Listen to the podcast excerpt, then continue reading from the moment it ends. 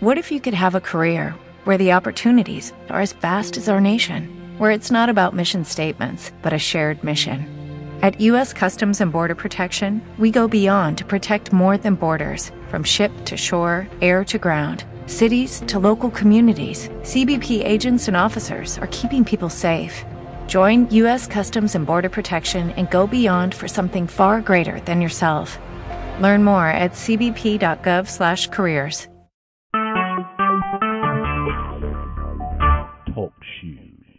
Recorded live. Shabbat Shalom, brothers and sisters. I'm Brother Priest, and this is another Sabbath Day lesson for June 22nd, 2013. And this lesson is the fundamentals of the Hebrew faith continued.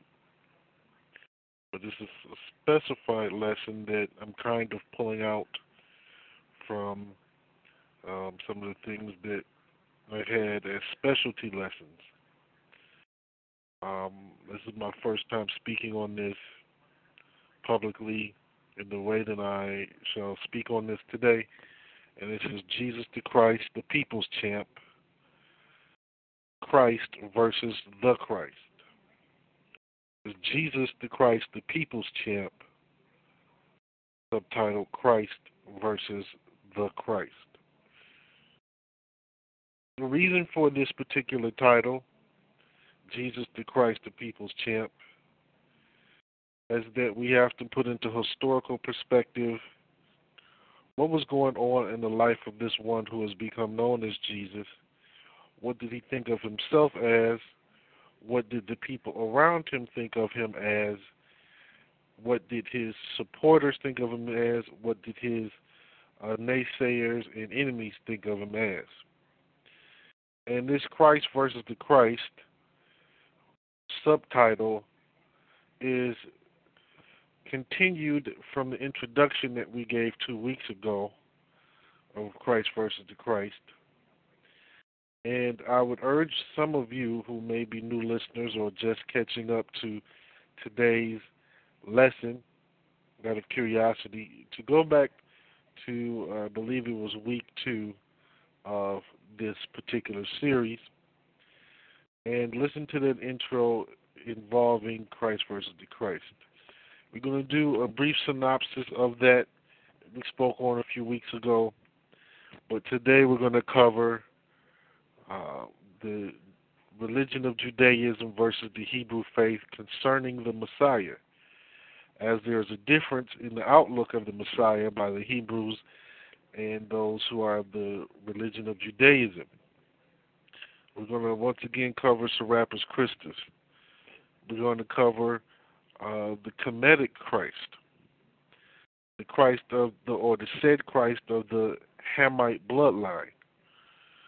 We're going to delve into the definitions of Jesus and Messiah and anointing and Savior and we're going to hopefully properly define these things in our minds that we have a clear view as to what was meant uh, 2,000 plus years ago in Scripture, historically, and what is meant by these writings that we can properly have a clear mind as to what we're looking at when we read these Scriptures there are a lot of things going on in the public, current events, and it's very interesting to see just how things progress. One of the things that I did see a few weeks ago, they uh, found seven plus horses on steroids in the United Kingdom. I wanted to bring that up today before we started today's lesson to point something out here. Something inside the people of this earth makes it so they want a competitive edge, an unfair competitive edge at that, in competition. The very thoughts to dope up horses on steroids probably would not have been in the minds of of the people some 30 or 40 or 50 years ago in horse racing. Maybe, maybe not, but most likely, if it was, it would have been in few minds. But as we look at it today, it is definitely not inconceivable that this would be something standard in the minds of those who are in competition in horse racing, for they stand to earn winnings of hundreds of thousands of dollars, if not millions. But that competitive edge that brings the people to want to make mischief and cheat in competition is a sure tell sign of the spirituality and the consciousness of such a people who would do such a thing. If they're going to do it in competition, albeit they do stand to win hundreds of thousands, if not millions of dollars, then why wouldn't those same people who can afford to own or possess horses that are specifically for horse racing, why wouldn't it be that they would do such in other walks of life, be it in politics, be it religion, as these people who have been the said leaders or the wealthy or the rich amongst us are the only ones who would have been able to afford horses to begin with, let alone horses that could be bred for competition. There's a wickedness amongst the people that I want to point out here. Did anything outside of them that they find the need to have a competitive edge over has drawn the sickness to the to the uh, the extreme, going as far as to dope up horses. Well, likewise, there are those in these end times, not the end times of the earth, but the end times of this rulership of this beast and the red dragon. There are those in these end times that will dope up doctrine, inject steroids into doctrine, into religion, in order to get a competitive advantage over others. It is shameful in these times there will be those, as the scripture says, as the writings of Paul, that shall depart from the faith.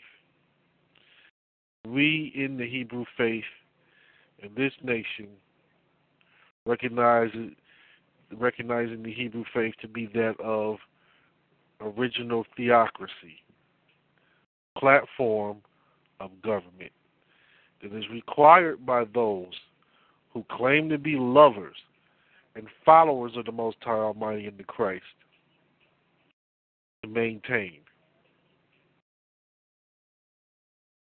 With that being said, let's delve into today's lesson Jesus the Christ, the People's Champ, subtitled Christ versus the Christ. We want to differentiate historically this first and foremost. As we've stated a number of times and continue to teach, there was one Serapis Christus who uh, took over rulership of Egypt in times of antiquity. Really, his his name wasn't Serapis Christus, but he erected himself into Serapis Christus and became a quote unquote god, King Pharaoh of Egypt. He made himself into an idol god. And the original followers of Serapis Christus were the ones who were originally called Christians. Serapis Christus, the actual guy himself, would have been of Javanite descent in the Table of Nations, meaning he would be considered a Greek today. A Greek of Caucasian um, gene pool. So that this makes sense as I'm saying it, we must comprehend the three gene pools that appear on Earth. The Negroid gene pool, meaning any of those who are of black and Latino descent. The Mongoloid gene pool, meaning any of those who are of Asian descent that are of the Mongols, um, Moabites, and Ammonites. And those would be those who you call today Chinese, Japanese, Korean. Those would all fall under the Mong- Mongoloid gene pool. And then the Caucasoid gene pool would be those of particular uh, European nations. Now, there are many that are crossbreed of two of these nations. They're not crossbred by seed because you cannot crossbreed a seed. But when you activate the seed of origin with an egg of a foreign nation, that is a crossbreeding process. Thusly, you have those such as some who live in Iceland, Greenland, as I often point out, the famous singer, uh, her name is Bjork, B J O R K, but it's pro- pronounced Bjork. That should give some of you a hint into the, the language um, in dealing with the letter J. But Bjork, she would pass as a Caucasian woman, but she also has somewhat of slanted eyes, so there seems to be some mongoloid gene involved in her bloodline. Most likely, it probably came from the mother's side, as the mother's, the genes of the woman, uh, period, as we were taught by the elders of the Order of Melchizedek, are progressive. And so, even a recessive gene in a progressive female body being produced by that female will appear to be dominant over a dominant gene, if that makes sense. For instance, a Caucasian woman would be a progressive gene, although her recessive gene of Caucasoid gene pool is it is recessive, it would appear to be dominant because it is progressive over a dominant gene in a male. If that makes sense. The woman's gene pool has a slight edge over the male's gene pool, to make it simpler. So even a recessive gene in a woman will appear to be dominant. It will appear to be dominant, which is why the elders taught us to refer to it as progressive. It will seek to progress the dominant gene. So if you have a Negroid man or male with a Caucasoid female, the genes of that Negroid by seed shall have a change in the appearance where the skin of the offspring will be lighter, the hair texture will be altered, it will be less coarse and less woolly than the original dominant gene. So throughout history, this has occurred. Anyhow, let me get back on track here in dealing with Serapis Christus. Once again, we must we must understand this fundamentally. Those people that you're calling in the scriptures, Noah, Shem, Moses, Abraham, Isaac, Jacob, they were of the Hebrew faith, all the way down through David, Solomon, all the way up to the Christ. They were all of the Hebrew faith. Let me make this clear. During the time that they were Hebrews, Abraham, Isaac, Jacob, all of them are the said Old Testament. Many of you coming from a Christian background have been believing that those uh, said prophets, excuse me, those prophets of the said Old Testament were Christians. When in fact they were not Christians, they were Hebrews. That is confusion there. They were not Jewish. They were not of the Jewish religion, which is Judaism. They were Hebrews. There is a difference between the original Hebrew faith of the Bible and all that came after it, which is Judaism, Christianity, and Islam.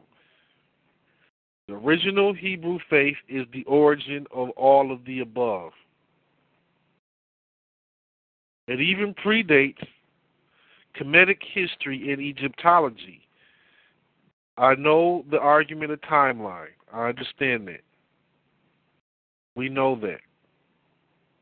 But if you have a really balanced outlook, you're going to find that there's a history that predates Egyptian history, and that history that predates the Egyptian history comes from Sumeria, Babylon, Babylon and Babylonia, and Mesopotamia. Mesopotamia contains the oldest history on planet Earth. Mesopotamia is that region between the Tigris rivers and the uh, Euphrates rivers, and even in some sense extending down to the Nile Valley River or the Nile Valley region of the river. That's an extended sense, in the empire sense rather than the original kingdom sense.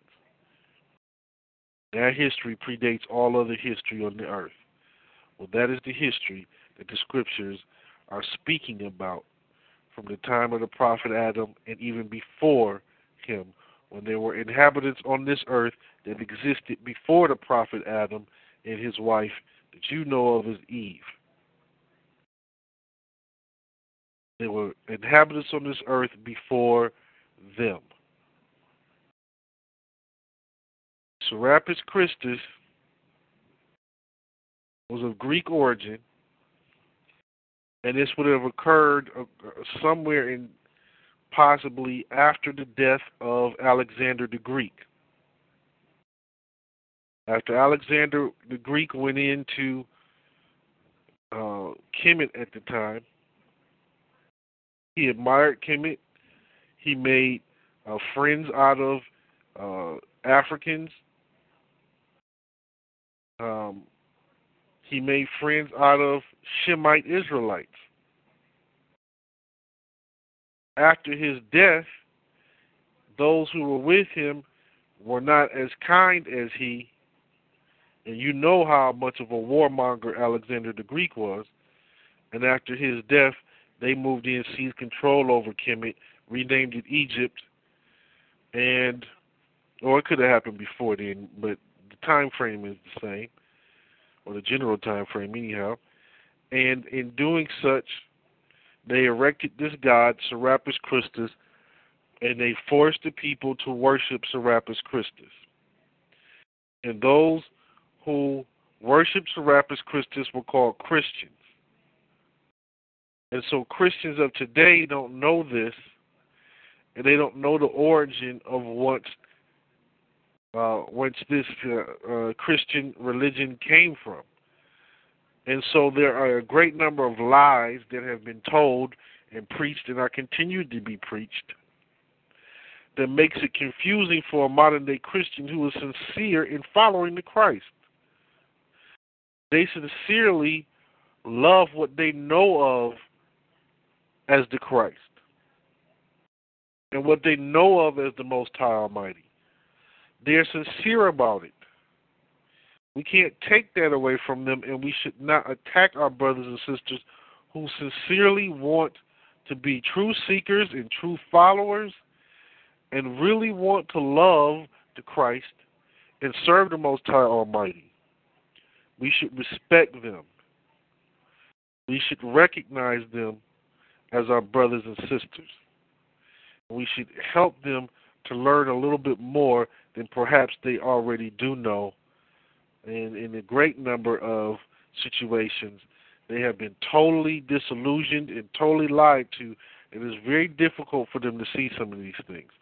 So, whereas they're identifying themselves with the one that we've come to know of as today as Jesus, they don't go before that, therefore, they don't know the history of what led up to his lifetime and then afterwards, and, and then practicing what they call the religion of Christianity, which is really, in fact, the worship of Serapis Christus and the worship of Zeus. Okay? There's a lot more that I've said in the past. So, again, I invite you to listen to a few weeks ago to get more clarity. Just understand that during the time, thousands of years before the one you call Jesus was born, there was a Christianity that was worship of Serapis Christus. Okay?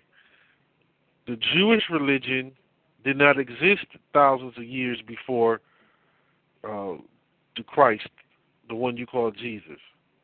It didn't even exist 300 years after his death. The Jewish religion, as you know it today, did not actually appear until somewhere around 740 AD. Many of those who are of the Jewish religion, Judaism, don't actually know this history either. They don't know the difference between what it means to be a Jew, the tribe of Judah, to be Jewish, or to be a Hebrew. Many of you think that being a Hebrew, that the Hebrew is a language. It is a language, but it is not the language that those who are of the Jewish religion speak. They speak Yiddish with broken slang Hebrew, but they predominantly speak Yiddish. Most Jewish people are either German or Polish. Most of them are predominantly German. But then you have some that are Polish, and then you have uh, a few others that come from other said nations. But most of the Jewish people that you know of are Germans. Their nationality would be Ashkenazi on the Table of Nations. They are the former Khazar or Khazarian Empire. Those are Germans. So in the Jewish religion, they don't recognize the one that you call Jesus as the Messiah. Well, why is that? What is the difference between the Jewish religion not recognizing him as the Messiah and whether or not we as Hebrews should recognize him as the Messiah. We're going to cover this hopefully in vast detail. It is my goal to try to get this in within an hour. I don't want to take up a lot of your time today, but your brother is long winded, so I ask you to bear with me. So understand Jewish people fight Judaism. That is not the religion of the Christ of the scriptures, of the one that the world has come to know of as Jesus. That is not his religion. That is not the religion of his forefathers, Abraham, Isaac, Jacob, David, Solomon. That is not the same religion. The religion is not even a religion, but so that you can understand, we'll refer to it as such so that it'll be easier for you to comprehend. But in reality, what they were doing was the Hebrew faith. They weren't doing Judaism, they weren't doing Christianity, and they weren't doing Islam, and they weren't doing Egyptology. So a lot of our said scholars, historians, master teachers, leaders, conscious, they don't know the difference between Judaism and the Hebrew faith. Therefore, they think that those of us who are Hebrews are following Jewish Caucasian people. And when you ask these so called leaders or these so called master historians and teachers and what have you, very simple things that one should know about the difference between Judaism and the Hebrew faith, they are unable to answer them, so therefore they're not even qualified to speak on these subjects. This has been the best kept secret on this planet for years. And until such time as today, that it has been it has been unveiled to us these truths, it is because our curse has been lifted. Now the after effects of the curse is still in place. We did a 400 year sentence. Whether you count from 1611 to 2011, whether you count from 1515 uh, to 1915, 1555 to 1955, 1492 to 1892. We've done 400 plus years. What is the excuse now, brother? What is your excuse now? You have none. The curses have been lifted from us to go free. The technology for freedom has been unveiled to us today. Let he who has an ear, let him hear. But those of you who will hold on to idolatry and the doping up of doctrines and the departure, the departure from the original theocracy, the original faith, those of you who hold on to that will continue to be blind. So here we've established the difference between Christianity, Judaism, and the Hebrew faith. Now, what I want to first get in our minds, let's deal with the name Jesus. I have had for 20 plus years Smith's Bible Dictionary, uh, which is one that I encourage many of you to uh, to get. Um, there are other Bible dictionaries that are good, and it is best to weigh them against one another. I have used other ones, but this is one that I have grown to be able to uh, utilize in a way that I can see after these many years. I can see some of the things that are accurate and some of the things that may not be as accurate as others. And in that type, uh, in those types of situations, that will call for us to weigh uh, our sources against uh, various various other sources, even if those sources are in uh, complete opposition to the sources that we've been using. That is really a good thing because it gives us a balance to be able to reason for ourselves to determine truth from falsehood. So first, I'm going to deal with this name Jesus. I'm going to go into the Smith's Bible Dictionary. I'm going to read for you. Uh, basically, I'm going to read for you the definition of Jesus. Jesus, Savior. So Jesus literally means Savior. But here's the actual definition. The Greek form of the name Joshua or Jeshua, a contraction of Jehoshua, that is, help of Jehovah or Savior. So again, this name Jesus means Savior or help of Jehovah or help of the Lord. Jehovah means Lord. All variations of Jehovah means Lord. Whether you break it down to um, Yahuwah or Jehovah or Yahweh or Yahweh, they all mean Lord. Okay? Jesus means Savior according to this dictionary. And this is a Greek name, or this is called the Greek form of the name Joshua or Jeshua. Read Jeshua for you. J E S H U A. Jeshua means a Savior, another form of the name Joshua or Jesus. Now, what's important to denote here is this first definition that I read. It says a contraction of Jehoshua. So this would be in the ancient tongue Yahashua, and that would mean help of the Lord. So to call the Christ, or the one that has become known as Jesus, to call him the name Jesus is improper. To call him Joshua or Jeshua would still be improper. To call him Yahshua would still be improper. To call him Yehoshua would still be was pretty much as close as you're going to get in your modern day tongue.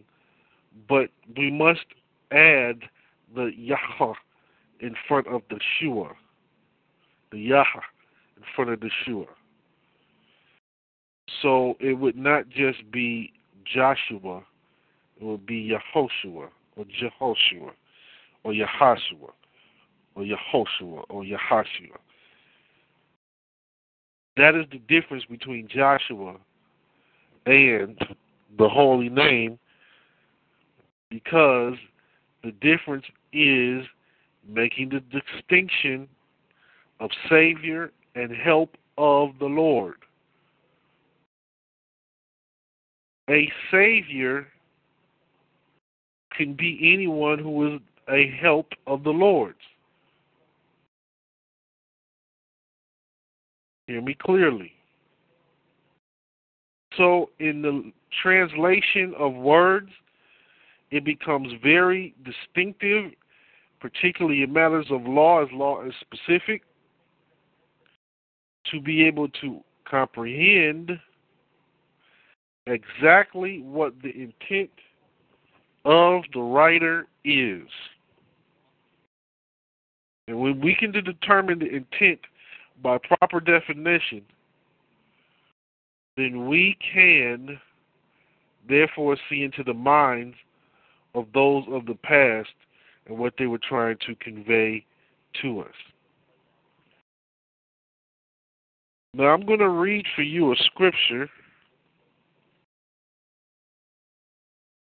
Well, actually, let me move on to the term Messiah. Now we've we've determined that Jesus means Savior,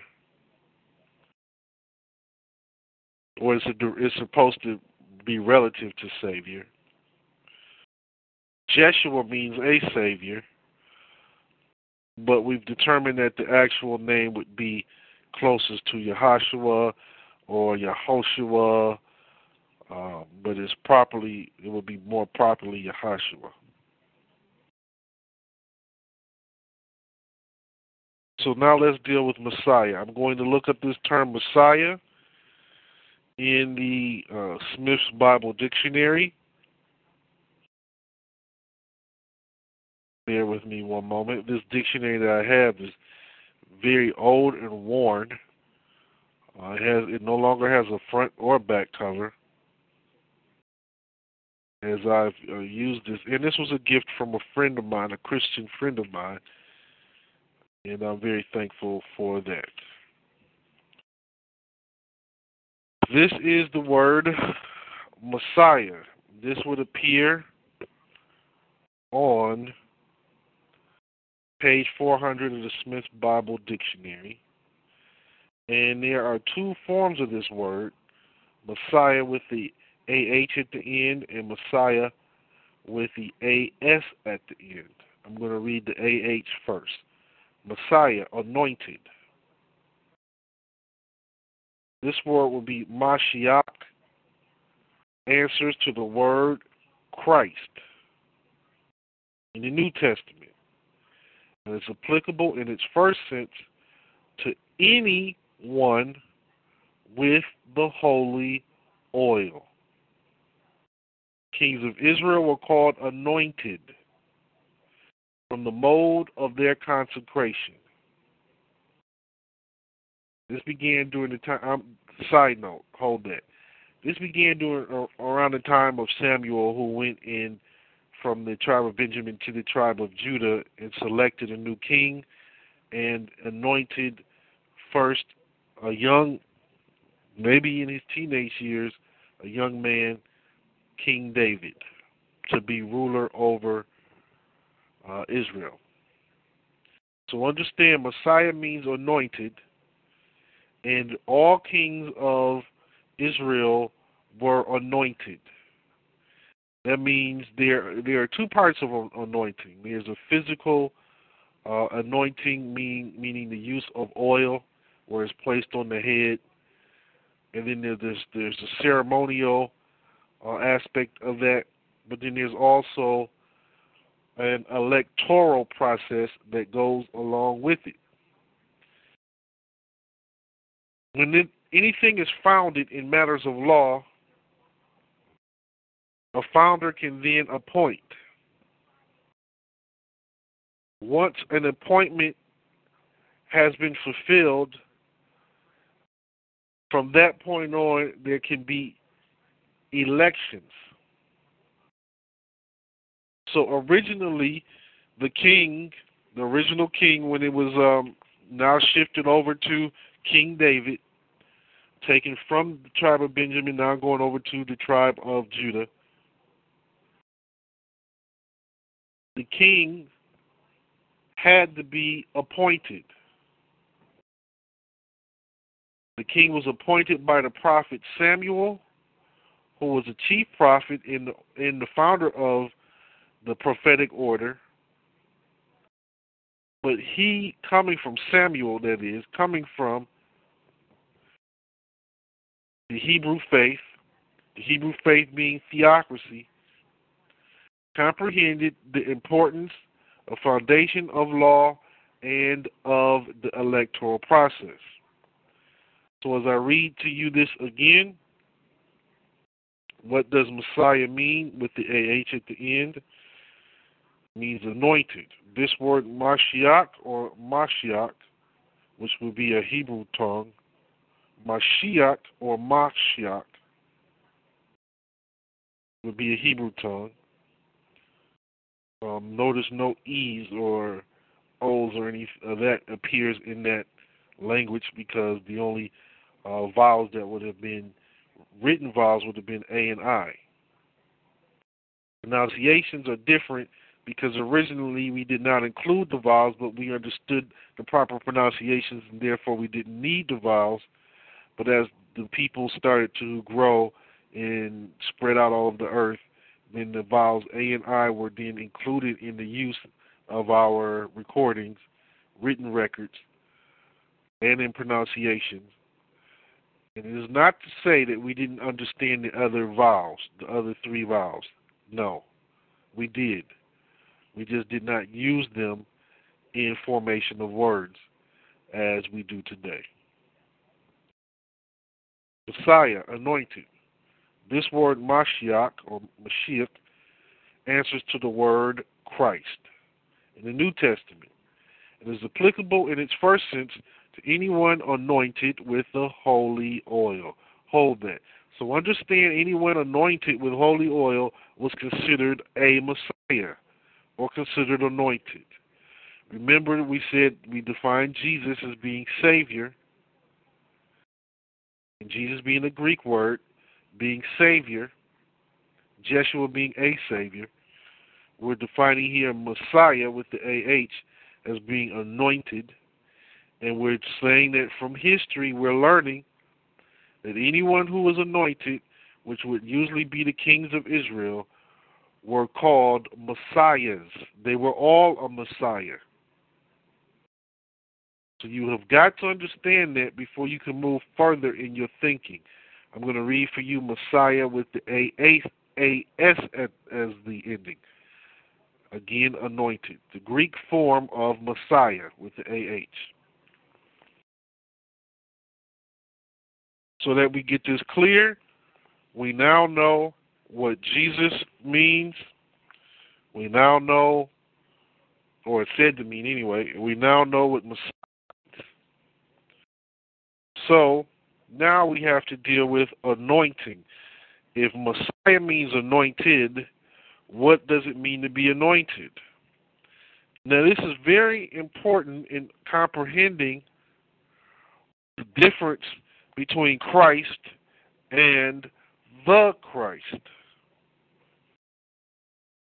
Christ, during the times of the one you call Jesus, was referring to Serapis Christus in many of the people's minds.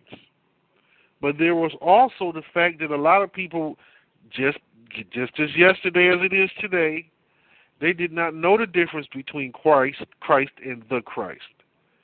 No different than any of you know the difference between the Hebrew faith and Judaism, or the Hebrew faith and Christianity. Most of the people do not know the even the very existence of the Hebrew faith. Most of them think that it started in, in America. A lot of you think that the Hebrew faith started with the Hebrew Israelites on the street in the 80s. That that's not true either. This thing is ancient and is global, and there are many Hebrews all over the earth. Many Hebrew, millions, not just newcomers, millions for centuries upon century upon century that has been the best kept secret that you have not known, and only today is it being unveiled in this way because the time for the truth to come is now. And to get out of this out of the aftermath of this curse, it's time for these Israelites to come on home. Anointing in the scripture is either material with oil or two spiritual with the Holy Ghost. Now, as I'm stating, so that no one gets confused, anointing is done in a spiritual manner with the oil. A lot of times the oil was olive oil. And it would sometimes they would mix the olive oil with various other scents. But in general, the the base would be olive oil a lot of times. And they would anoint the head. They would put the physical oil on the head. Okay? Now, I want to read for you the history behind this word. This is according to the, the dictionary now. Anointing the body or the head with oil was a common practice with the Jews, as with other Oriental nations. Hold that. I'm reading this out of a Bible dictionary. A common practice with the Jews, as with other Oriental nations. So here they're saying that the original Jews were uh, were of Oriental nations. If you understand that this word Jew, J E W, according to Scripture, is short for the word Judah, J U D A H, which would be really Yahuda in the uh, ancient language. But the point that I'm trying to make here is Jew is not Jewish in the scriptures. So when it says with other Oriental nations, what does this mean? The original inhabitants of the earth were first born on the said continent of Asia. The original inhabitants of the earth were of Negroid stock, meaning they were of the the dominant gene pool of the earth as the aboriginal uh, fathers of the earth. Ab meaning coming from Abba, meaning father, and original. So aboriginal is original father. This would be the Asiatic said black man that you're speaking of, which was the origin of the aboriginals of the earth. Think that over. I won't harp on that too much today as time is moving quickly. I want to read more of this for you so that you get this clear. Anointing the head with oil or ointment seems also to have been a mark of respect, sometimes paid by a host to his guests. But here's the most important part of this definition. This definition number two official. It was a rite of inauguration and to each of the three typical offices of the Jewish Commonwealth. Hold that.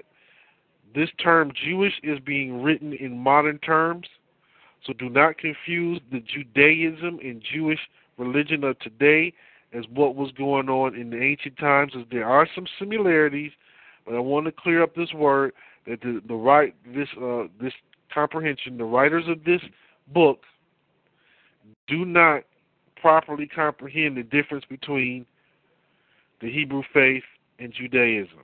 There's not a knock on them. There's not an attack on them. On Mr. William Smith. There's not a knock on him. It's not an attack on him. We just want to clear that up. I'm going to read it again for you. Official.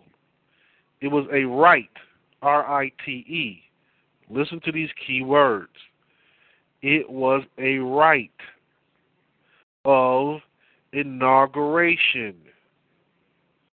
And to each of the three typical offices of the Jewish Commonwealth. So there are a number of key words here, right? Inauguration, um, the three offices, in the Commonwealth. What I want to point out to you is the most important of keywords inauguration. Understand this. As we read the term Messiah, Messiah means anointed. And as we determined, as we read out of the dictionary, that all of the kings of Israel were anointed and they therefore were considered to be messiahs. Now, when you understand this, understand that the anointing of a king was accompanied with an inauguration into the office contingent upon electoral count or from its origin from Samuel being an appointment. So an appointed king and or excuse me or a elected king would have both been anointed and inaugurated into office as king. Therefore, they would have been considered a Messiah. So there were multiple Messiahs. Okay? I'll read a little bit more. Prophets were occasionally anointed into their office and were called messiahs or anointed. Now listen, Messiah means anointed. Prophets were called messiahs, and kings were called messiahs, and in general, the king of Israel was considered the chief of prophets. Or the leader of our people was considered chief of prophets chief of the prophetic order. Hopefully that makes sense. So now that we understand what Jesus means, Jesus means Savior, Messiah means anointed, and anointing is part spiritual, uh, material, ceremonial rite, but it's an inauguration. So as you see President Barack Obama being inaugurated, understand where did they get the whole idea of this from? This is an ancient practice that was originally held by the Aboriginal prophets.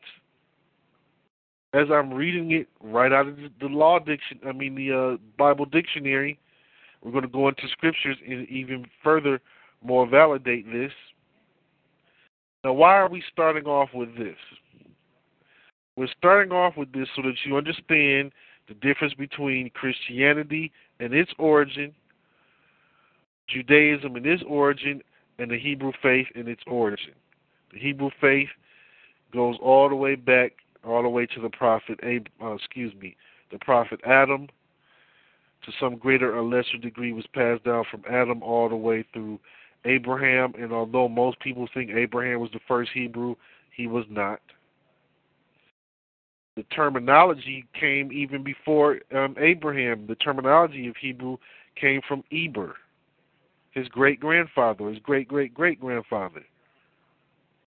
So really, it would have been Eber who would have been the original said Hebrew. And yes, he was speaking the Hebrew language before uh, Abraham was born. And his and he did not originate the language himself. The, his forefathers were speaking the language. It's a whole other situation, but understand a Messiah can be a prophet or a king who is anointed into office i.e., inaugurated. Okay? And as we established, the prophet Samuel, who's the founder of the prophetic order, and the founder having the power to appoint an initial um, institution of an office, he first anointed, i.e., appointed slash anointed slash inaugurated King David. King David would have been considered uh, the original king, or that would be the uh, dynasty era would have began with the ancient Israelites. Again, today's topic is Jesus the Christ, the people's champ, Christ versus the Christ. We are going to be longer than I expected today, dear brothers and sisters. It is my hope that there's no problem with the call. Um, I hope that we don't have any drop calls or anything, um, I'm going to continue with this lesson. So understand the people of the time of Jesus, they understand the difference between a Messiah, a Savior, a king, a prophet. They understand that prophets and, and kings were Messiahs. Now, here's where we have to get a comprehension of what the Christ is and was. What is the Christ?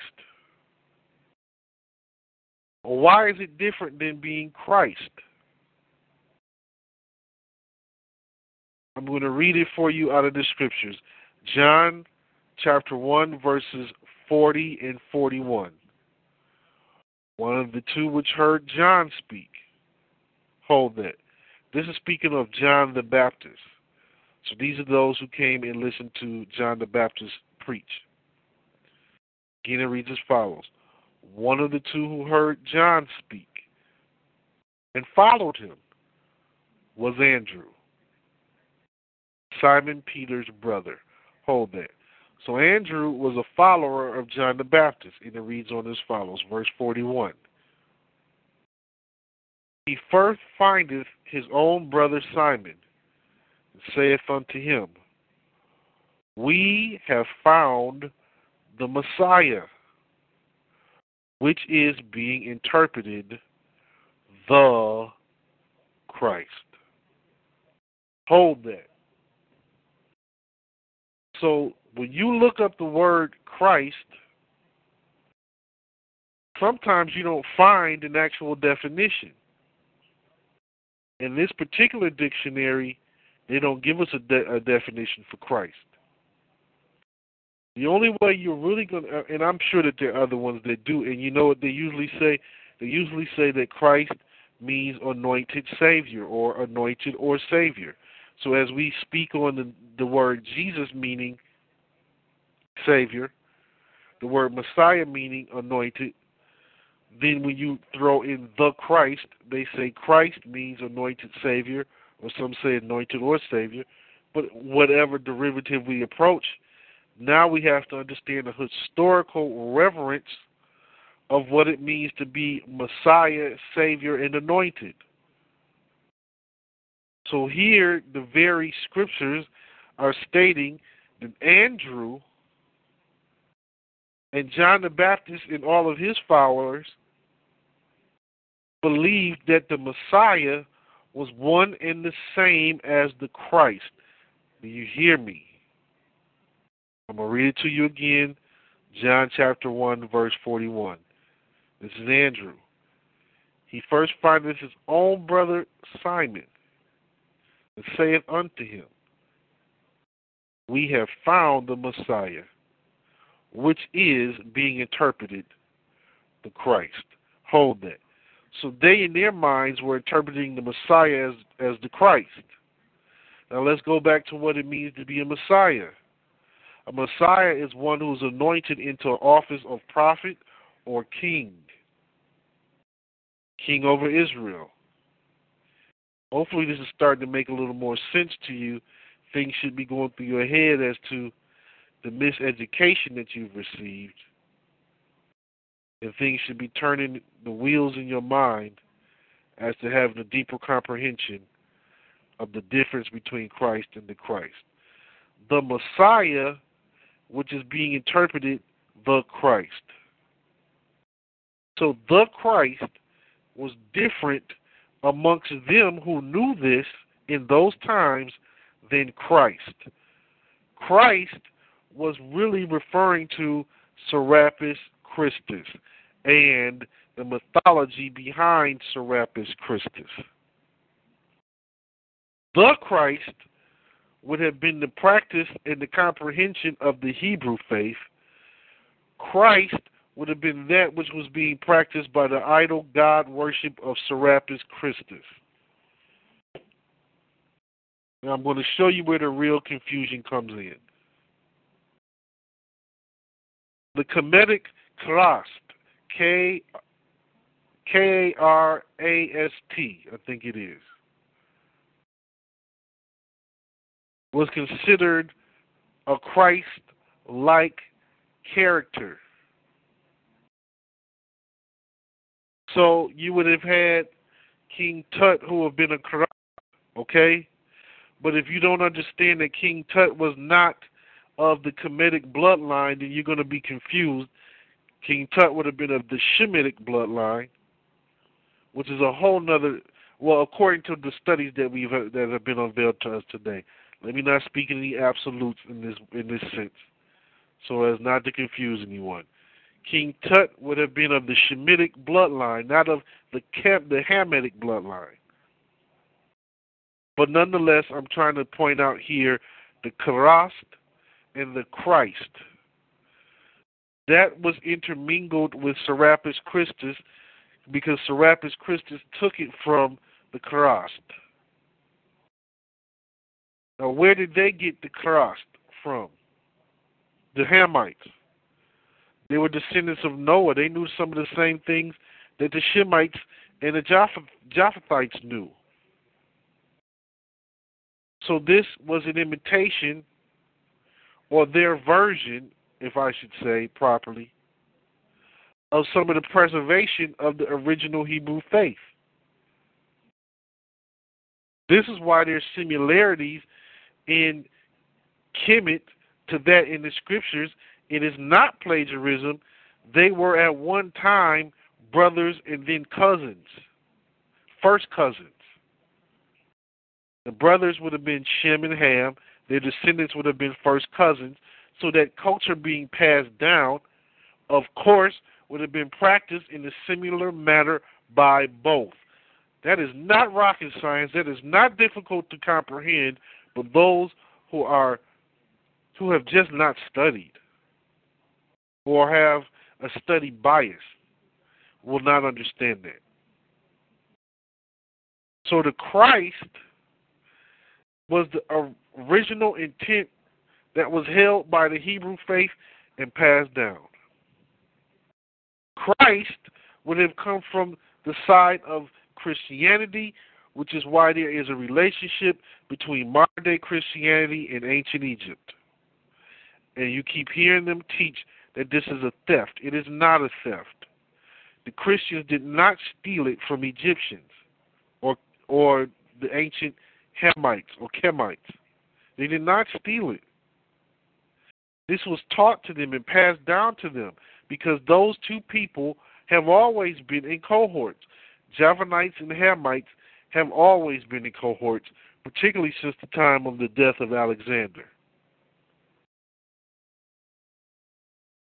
So understand that that side of the fence is Christ. That this side of the fence, which is Christ, is Serapis Christus worship. The Christ is the Hebrew faith, and the Christ would be literally interpreted as the Messiah.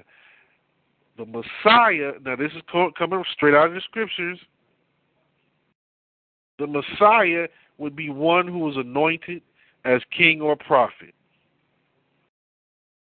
So, what were they looking for? They were looking for one who would sit in the seat of the Christ.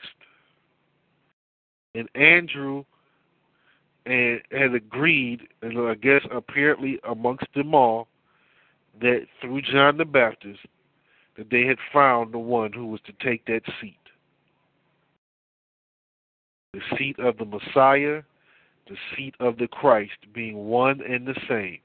Now, if the Christ is interpreted as the Messiah, and the Messiah is anointed, and a Messiah could be a prophet or a king, understand there were multiple Christs or multiple prophets or kings who sat in the seat of the Christ as the Christ, the king and prophet over the nation of Israel. It had to be anointed and inaugurated and or appointed into that office by someone of the prophetic order. In this sense, John the Baptist, who would have been a prophet, and therefore it is commonly known that John the Baptist baptized the one you call Jesus. There seems to be noticeably an absence of the inauguration. So the question is was the baptism the same as an anointing and an inauguration into the seat of king, prophet, ruler of Israel? Answer is no.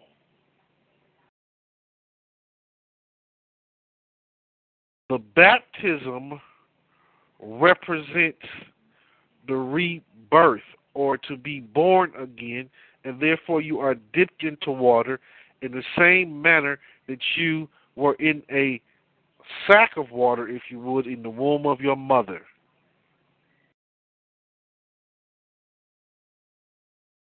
So, to take the seat of the Messiah or the Christ, there had to be twofold, which was there had to be a baptism, of course, or a renewing of the mind, a rebirthing.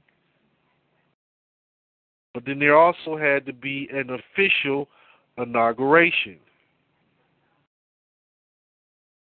Question is when, where, or if did that in fact happen?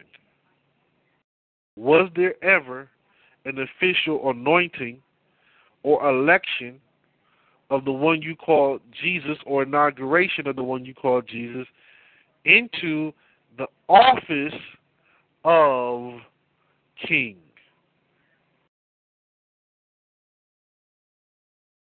To the best of my knowledge, the answer is no. So Jesus, as it is written in the title, the one that you become that has become known as Jesus, would have been the Christ in the sense of he was the people's champ. He was the uncrowned Christ. Do you follow me? He was the people's king. Malcolm X was a king to us in a sense. Martin Luther King was a king to us in a sense. Did they occupy an official capacity of a king? And don't think that I'm relating them and comparing them to the one that you call Jesus. I'm not comparing them to him. I want to show you what it means and what is meant in these scriptures. What was meant today, what was meant yesterday. This is a very, very detailed lesson that you must be able to break down and understand. So, as I stated, if there were many messiahs, and the Messiah is interpreted, according to John chapter 1, verse 41, as the Christ, the Christ would mean anointed, would mean the Messiah, which meant the Christ would be a prophet slash king. And because there was more than one king that we had over us, there was more than one Christ, or more than one individual who occupied the seat of the Christ, is the proper way I should say it. The seat of the Christ is an official kingship or rulership over the nation of Israel. The seat of the Christ made the king of Israel the Christ, the Messiah.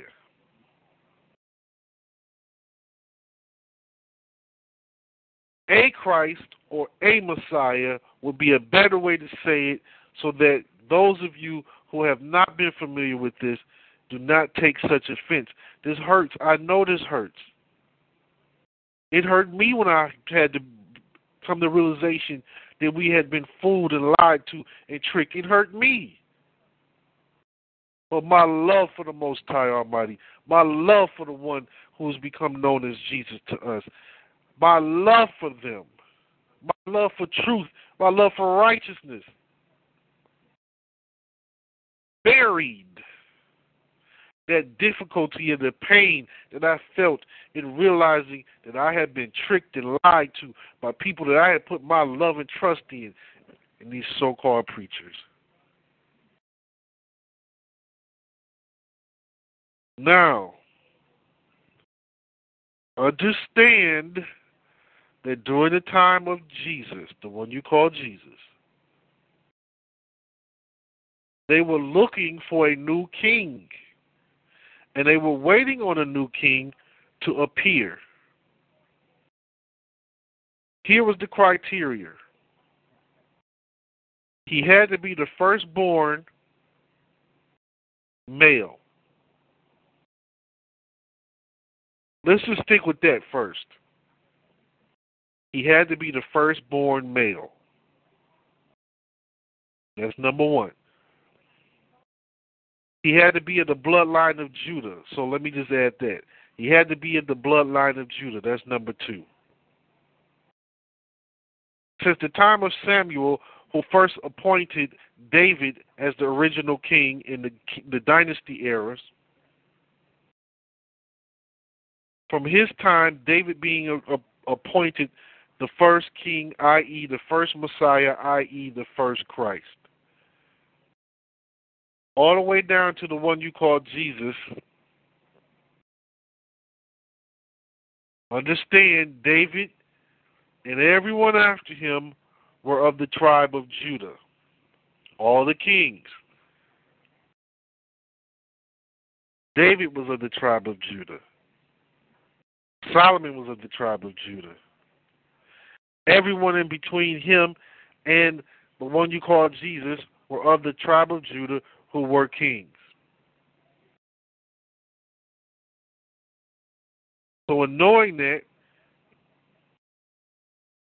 understand that the king was the Messiah, the Messiah was the Christ, and they were looking for one who would fit that criteria, being of the bloodline of Judah and being the firstborn, and would therefore be qualified to sit in the seat of the Messiah slash the Christ.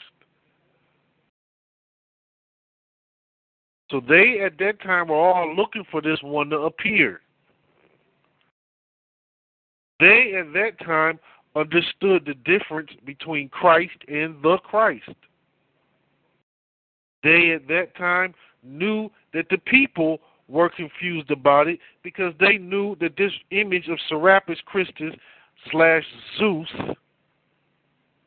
Zeus Christus or Jesus Christus, which would have been Jehovah Zeus or Lord Zeus,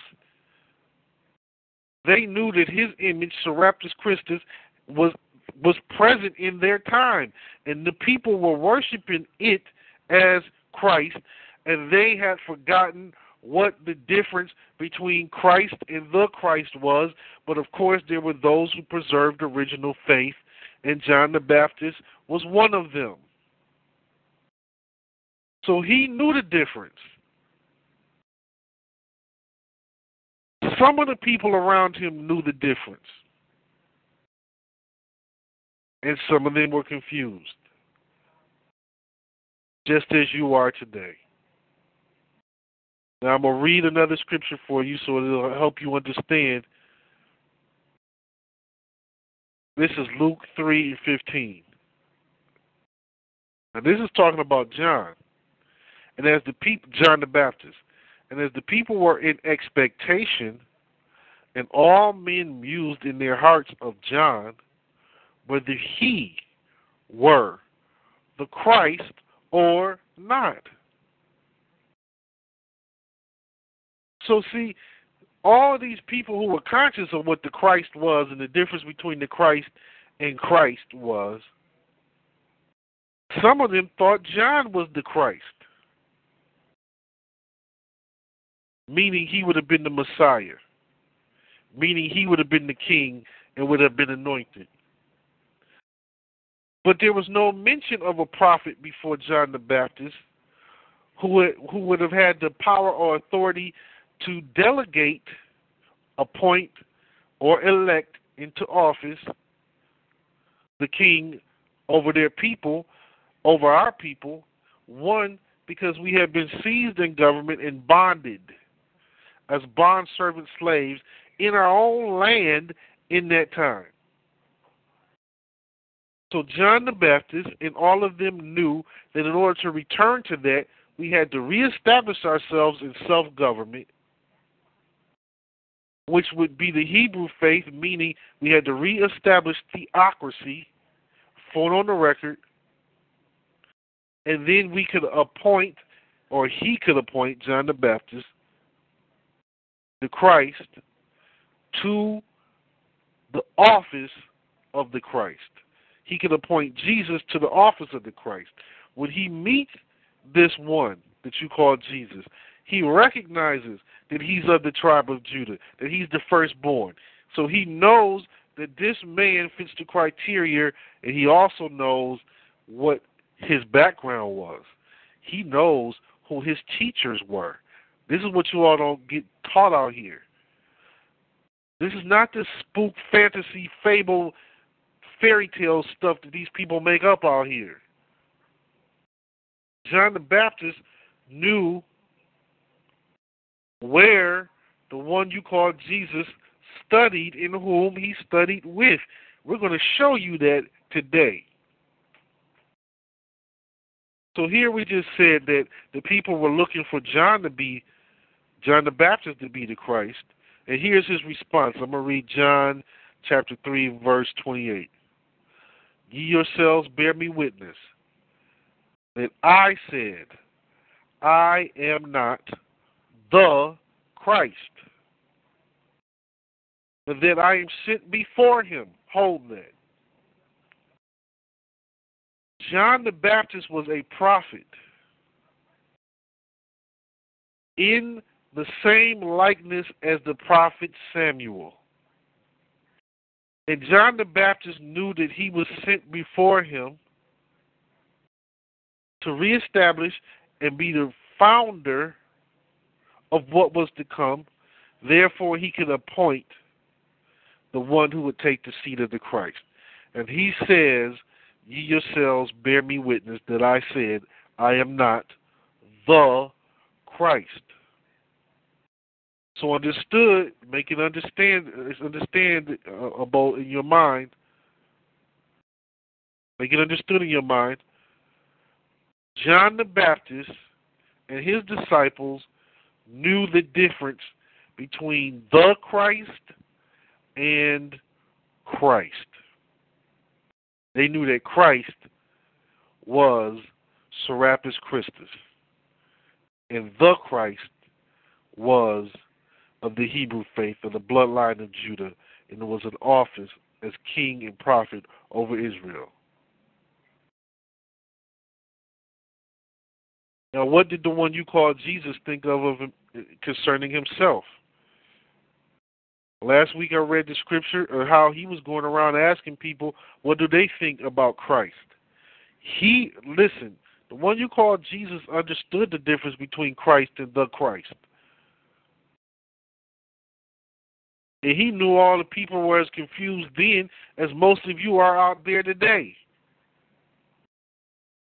He knew that too many of you were idol God worshippers, caught up in worshiping Serapis Christus, which is another devil God. So that's demonic worship, idolatry 101. Serapis Christus worship. Matthew 24, verses 22 through 24. And ex- this is the one that you call Jesus speaking here. And except those days should be shortened, there should no flesh be saved, but for the elect's sake, those days shall be shortened. Then if any man shall say unto you, Lo, here is Christ, or there, believe it not. See, he's addressing the issue that he knows that the people amongst them that he's talking to and the people in the future do not know the difference. They have been confused by this wicked devil. They think that Christ is the same as the Christ. Listen to what else he says. For there shall arise false Christs and false prophets,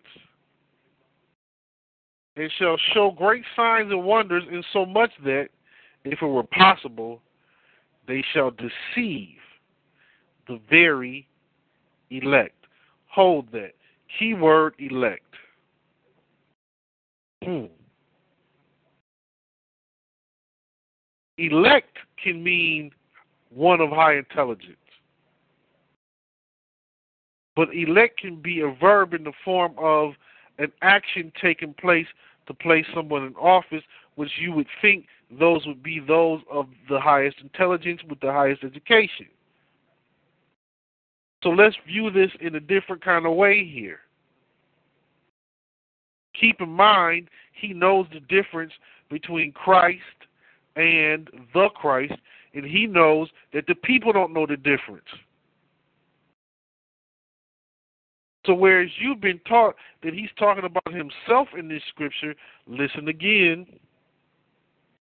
Then, if any man shall say unto you, Lo, here is Christ, or there, believe it not. For there shall rise false Christ. Hold that. I'm going to show you what he's saying in a deeper way. Here's what he's saying there's going to rise a number of people that are going to be claiming to be Christ. He knows that they think that Christ is the same thing as the Christ. So he's really referring to the Christ, but he's speaking to these people that are unconscious and asleep, and he knows it, so he says it in this way For there shall arise false Christs, or those who are falsely, claiming to be the Christ. Now, listen to what else he does. Remember, Christ, according to uh, the Christ, according to John chapter 1, verse 41, is interpreted as the Messiah. Remember, the Messiah is the one is one who was anointed, and one who's anointed can be in the prophetic order, or can be a king, or can be both. And many times they were both. So keep in mind, this one you call Jesus knows the history of that. He knows what they mean by definition, and you're going to see into his mind's eye. Listen to this. For there shall arise false Christs and false prophets. Hold that. He knows there's a relationship between the Christ and prophet. and he's trying to interpret it and give it to you in a way so that you can get the meat of what he's saying if you really look and know the history it will open up your mind's eye to the depth of what he was experiencing and what he meant and it reads on as follows and shall show great signs and wonders insomuch that if it were possible they shall deceive the very elect. And as we stated, the elect can be those of the highest intelligence, those who have been exposed to the highest education, and usually those who have the highest education are presumed to be the most intelligent, and therefore those who are of this background are the ones who would be the leading class that would be put into positions of perceived power and or voted slash elected into office. So he knew that there would be those who would be elected, listen good, into offices that would forget and have lost the knowledge of the difference between Christ and the Christ. So he was trying to speak to them in their mind and speak to that mind that he knew was coming in the future, and you can see it when you continue to follow his words. I hope that that made sense. So he knows he he's dealing with the, the one you call Jesus. He's consistently dealing with the Sadducees and the Pharisees. Now, he had studied with a particular group. Now, we're going to get to that group that he studied with. John the Baptist knew his background, and the Pharisees and the Sadducees knew his background, and they knew that they had been trained differently than he had. He had teachers. Don't don't get it misunderstood. The one you call Jesus had teachers. And those who were around him who are in positions of perceived power or actual power knew some of his background. And as they would come and challenge him all the time, every time he saw him coming, he would think to himself, Oh God, here we go again. Oh Lord, here we go again. Here come these know it alls. Here come these fundamentalist, hardcore fundamentalist Hebrews and here they come to challenge me again. They know that he's of a rare breed. They know that he was the firstborn son of, and he was of the tribe of Judah. They know that he studied from the time he was 12.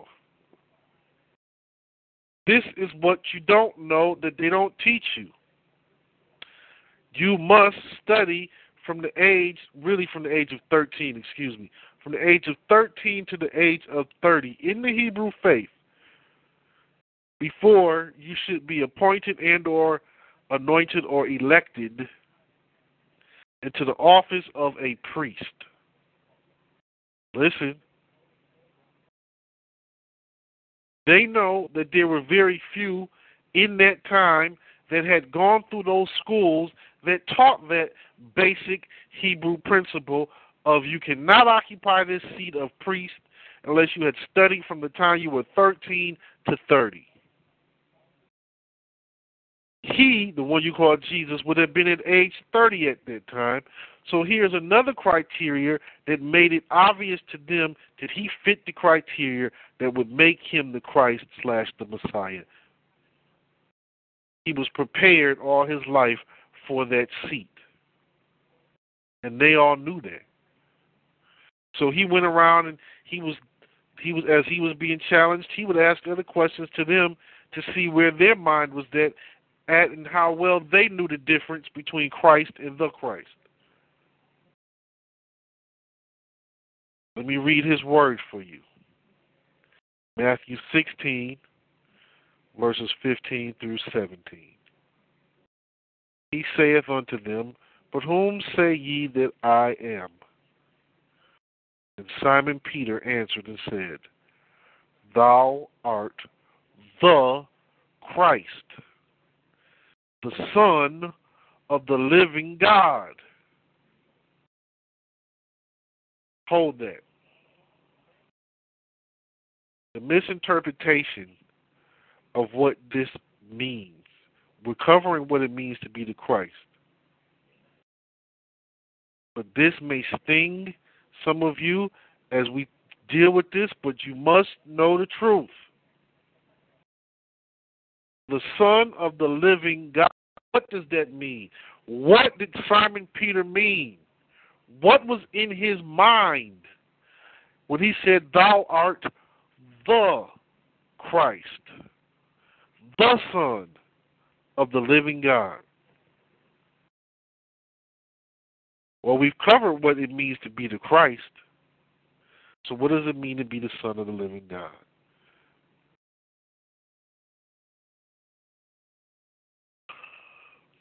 Genesis chapter 6, verse 2. Excuse me. Genesis chapter 6, verse. I'm going to start at verse 2. Then I'm going to jump down to verse 4. That the sons of God, hold that. The sons of God, plural. That the sons, plural, of God, so the daughters of men that they were fair, and they took them wives of all which they chose. Jumping down to verse 4. There were giants in the earth in those days. And also after that, when the sons of God, plural sons of God, came in unto the daughters of men, and they bare children to them, the same became mighty men, which were of old, men of renown. Hold that. There was a larger physical stature amongst the aboriginals than of other nations. And these this physical stature being larger were called giants meaning they were seven feet plus taller. And up until a certain point in history, the only people on Earth who were ever taller than, uh, let's say, seven feet were all of Negroid stock. But then there became various diseases in other cultures or other so called nations that would uh, hyperactivate their their hormones and make them grow taller than they were used to growing. Most of the people in those days would grow from four to five feet. You were lucky if you reached six feet tall. So all the people that were seven feet tall were of Aboriginal descent. seven feet tall and higher. I'm not going to go into the mythology of whether they were 50 feet tall. I'm not going there today. Some believe that they could have been 50 feet tall. I'm not uh, tackling that today. What I want to point out is that there were many sons of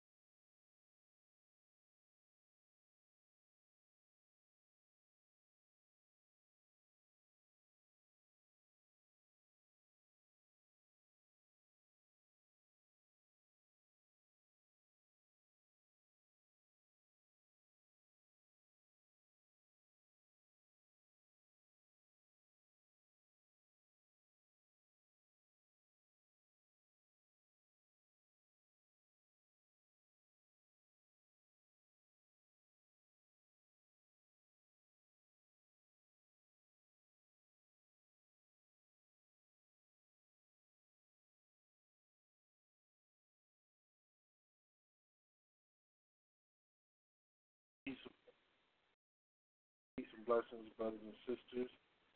As usual, there was a problem. Brother was cut off. And I have exceeded the time frame in which I was intended to be here with you. But I thank you for your love and your support.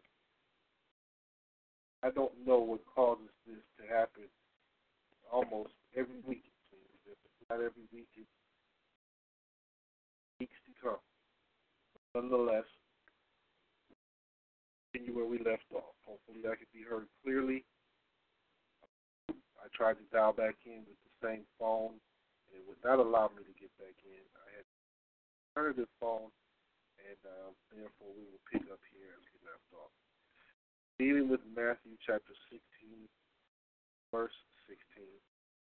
Simon Peter answered and said, Thou art the Christ, the Son of the living God. And this would confuse you if you don't know the background and history of the culture of the Hebrew faith. You would be lost. All of those who were the children of Israel were called the sons and daughters of God. So to return to that meant that this one that you call Jesus would have been returning to be once again a son of God. Now, the one who would occupy the seat of the Messiah would have been the prophet or king or prophet king. Therefore, he would have been the Christ. Therefore, he would have been a son of God. He was considered the son of God because he would have been the king of kings and the Lord of lords of those of the children of Israel and the nation of Israel. Meaning that all of those that were in the nation were considered kings by status in law. Kings and queens by status in law. Therefore, we would have all have been the sons and daughters of God and been, would have been men of renown, renown, meaning renowned faith, renowned knowledge, renowned character and nobility. So as we've led up to this point, we have just a little bit more to go. We have determined that we broke down the difference in, uh, well, the definition of the name Jesus, meaning Savior, definition of Messiah, meaning anointed, the definition of anointing, which was part physical ceremony in the sense of the spiritual aspect of it, with the anointing of the oil, and part physical ceremony in the form of an inauguration into an office. And we read out of the Smith Bible Dictionary that the prophets were anointed into office and they were called messiahs. And the kings were anointed into office and they were called messiahs. So, we additionally defined by the scriptures themselves in John uh, chapter 1, verse 41. I'll read it again for you. Andrew speaking. He first findeth his own brother Simon and said, saith unto him, We have found the Messiah, which is being interpreted the Christ. So he did, he did, interprets that all of them at that time knew that there was a distinct difference in the Christ and he determines that the Messiah is interpreted to mean the Christ. So the Messiah and the Christ were one. Now, if the Messiah was a prophet slash king, or a prophet and or king, or a prophet or king, he would then be interpreted as the Christ which originally, in the original dynasties of ours, King David was the first appointed, therefore, by Samuel the prophet. Therefore, he would have been the first Messiah slash the first Christ. I know that that's difficult for some of you to stomach. Listen, you have been lied to. I'm reading it out of the scriptures, and you're seeing it with your own eyes, and some of you are in denial. I went through that. Couldn't believe that these people had the audacity to stand up in the pulpit and lie to us. But I want you to understand something, brothers and sisters. They don't know that they're teaching falsehood. Most of them don't. Don't be angry with them. Neither be hurt. Suck it up. Face reality and deal with truth. If you really love truth and you're really a truth seeker, Most High Almighty has brought this truth to you to free you, make you whole. So then we went on to explain how Jesus himself knew the difference between Christ and the Christ. He knew that most of the people didn't know the difference. Apparently, John the Baptist and his disciples knew the difference. They were they were asking and speaking to him on the Christ and not Christ.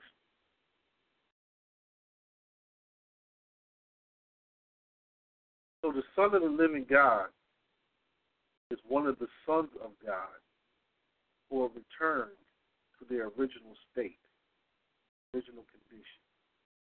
And if you are one of the sons and daughters of God, strictly of the 12 tribes of Israel, you were the Christ or the Messiah or the King or the ruler over over Israel, and you were looked upon as the Son of the living God. Now keep in mind, the one you call Jesus studied with a particular group. He knew the history of the Hebrew faith.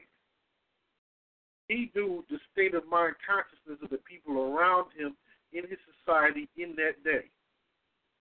He knew what it meant to be the Christ, and he knew the difference between the Christ and Christ. Excuse me. He knew Christ was Serapis Christus worship of an idol god. He knew that the Christ was that which came from the Hebrew faith, passed all the way down through the prophets. He knew that it had been preserved and kept by particular uh, bodies of people in higher education outside of your general scholastic system and outside of religion. He knew this. Now listen to what he says to his disciples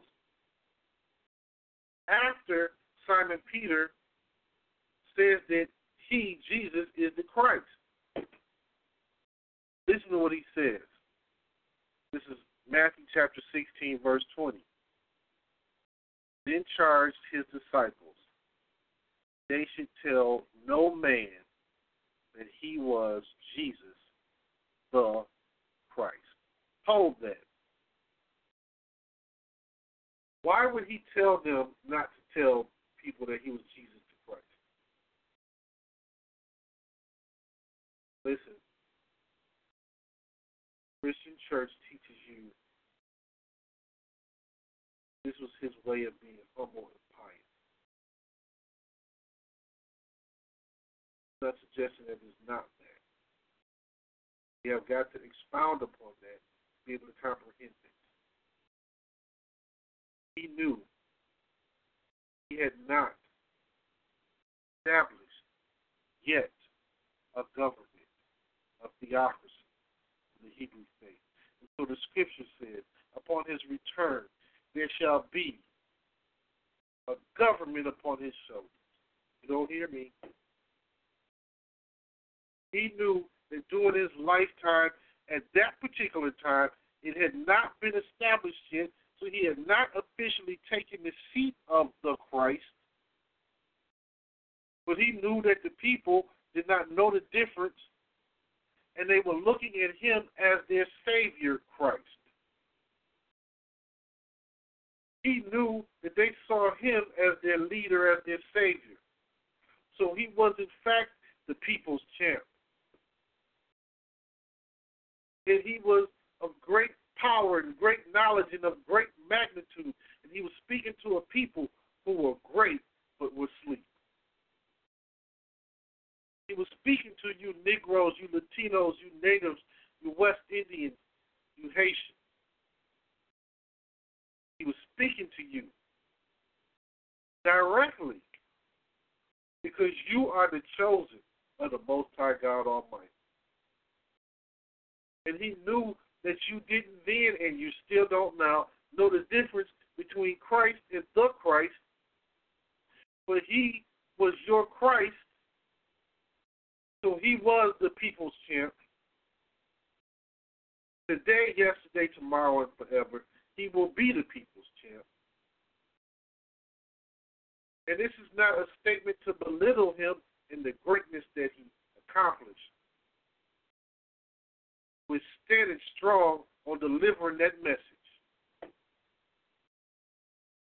He did not want them to go and brag and tell them that he was the Christ because he knew he had other things to complete to actually take that seat. Now, listen the Hebrew faith is divided. I'm not talking about Judaism. I'm not talking about Christianity. Those are not the original ways of life of the one you call Jesus and the prophets that preceded him. That is not their way of life. Therefore, in your language, that is not their religion. They were Hebrew. All the way down to Paul. They were Hebrews. There's a divide in the Hebrew world. There are some that are strictly said Old Testament Hebrews who don't believe that the Messiah has come, just as it is in the religion of Judaism. Now, let me even take it even further. See, I've been in this thing 25 plus years.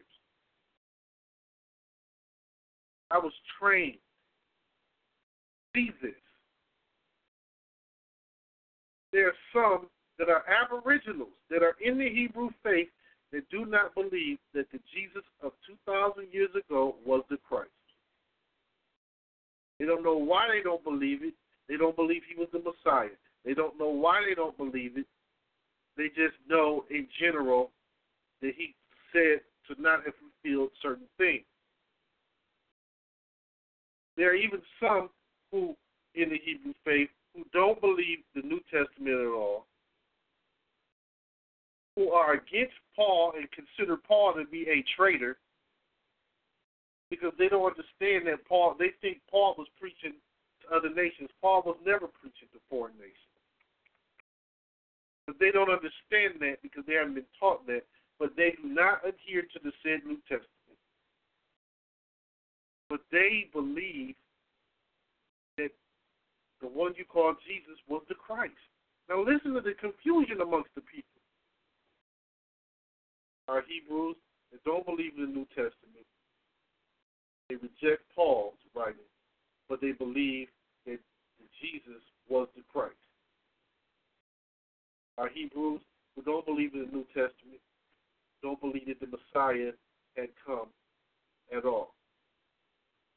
You have Hebrews who accept the Old and the New Testament who believe in Jesus as the Christ or as Christ excuse me. you have Hebrews who believe in both the Old and New Testament, who believe in Jesus as the Christ. We were all confused. But it had not come to us in this pure form until such as today when these curses have been lifted from us for our 400 years of servitude. It had come had not come to us until such time as today because this is the aftermath of these these uh, curses that were put on us. that You still see us going through because we refused to loose this beast. We refuse to lose this idolatry. And as long as you refuse that, the aftermath of the curses will continue to be on you as though they had never been lifted. You don't hear me.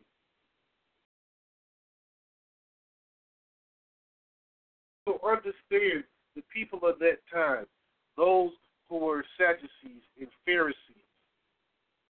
Those who were uh, disciples of uh, John the Baptist. And they had various other sects, S E C T S, of people of the Hebrew faith. They had various other orders. Do you recall it being uh, the one you call Jesus being referred to as Jesus of Nazareth and being referred to as a Nazarite? See if I can read that. Oh man, what did I do? One moment. Let me look that up for you so that you'll get a, a greater understanding.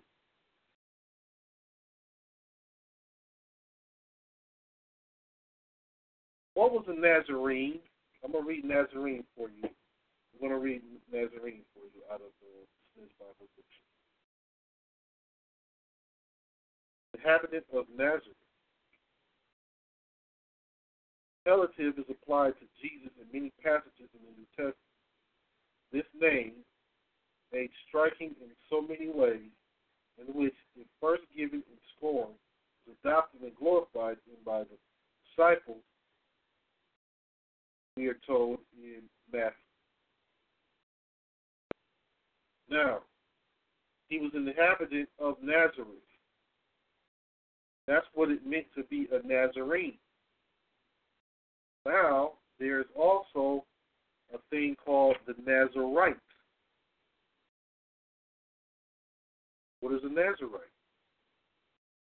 Or also, let me read another definition. Nazareth, the guarded one. Ordinary residence of our Savior. Not mentioned in the Old Testament, but occurs in first in Matthew chapter. Now, Nazarite, more properly Nazirite one of either sex who was bound by a vow of a particular kind to be set apart from others for the service of God. Obligation was either for life or for a defined time. There's no notice in the Pentateuch of Nazarites for life. But the regulations for the vow of a Nazarite of days are given Numbers chapter 6. Nazarite literally is defined as one separate. A Nazarite was not the citizenship of a Nazarene. This is why Nazarite is distinct, uh, from Nazarite, Nazarene.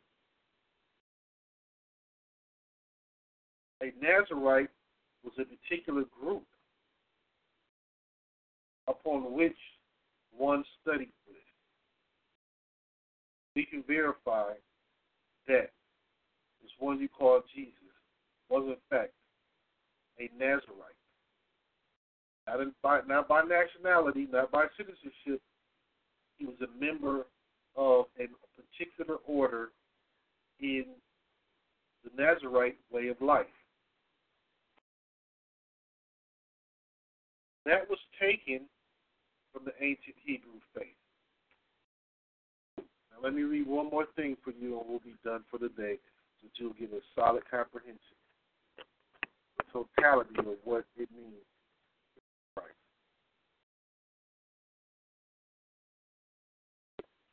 One that you call Jesus was a member of a particular group. We just defined that he was a Nazarite. I'll read for you Hebrews 7. For this Melchizedek, king of Salem, priest of the Most High God, who met Abraham returning from the slaughter of the kings and blessed to whom also Abraham gave a tenth part of all. First, being by interpretation, king of righteousness, and after that also king of Salem, which is king of peace. I hold that. What I'm going to read for you next is going to be a bit shocking if you don't understand it. Think of all the stories that you've heard about the birth of Jesus. Think of that. All the things that you've heard about him. Read verse 3 for you. This is Hebrews chapter 7, verse 3. Without father, without mother, without descent, having neither beginning of days nor end of life,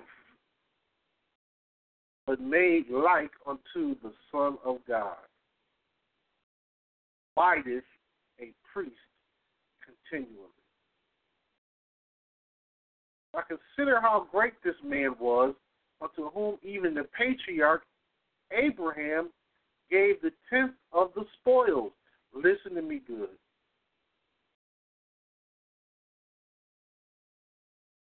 Melchizedek was an ancient high priest. And this scripture says he had no father, he had no mother, he had no descent. He had neither beginning of days nor end of life, but made like unto the Son of God. Abideth a priest continually. Listen. I'm going to jump down, matter of fact. You, just listen to this. I'm going to go back to Hebrews chapter 6, verse 20. Listen to this. This is going to explain to you what all of this mystery is about what all these things that these fables and fairy tales have been about. Listen to it. Hebrews 6 and 20. Whether the forerunner is for us entered, even Jesus, made an high priest forever after the order of Melchizedek.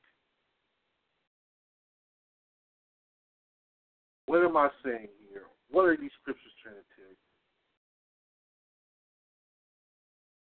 one you call Jesus,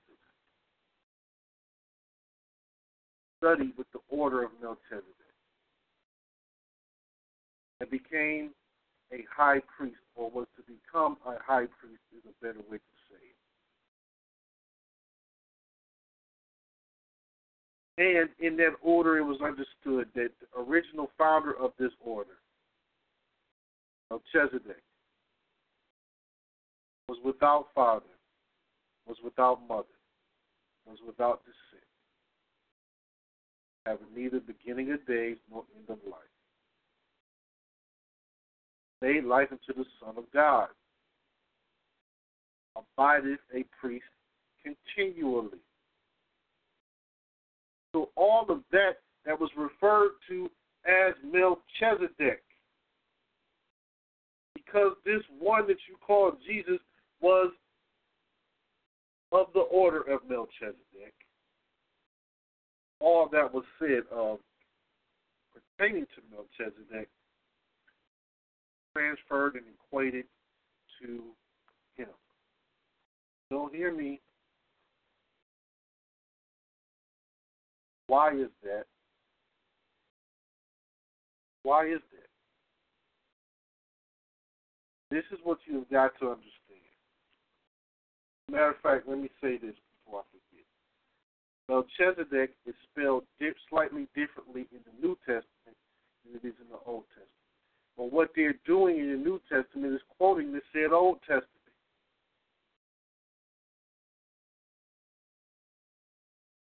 So Melchizedek will be spelled in Old Testament N E L C H I Z E D E K.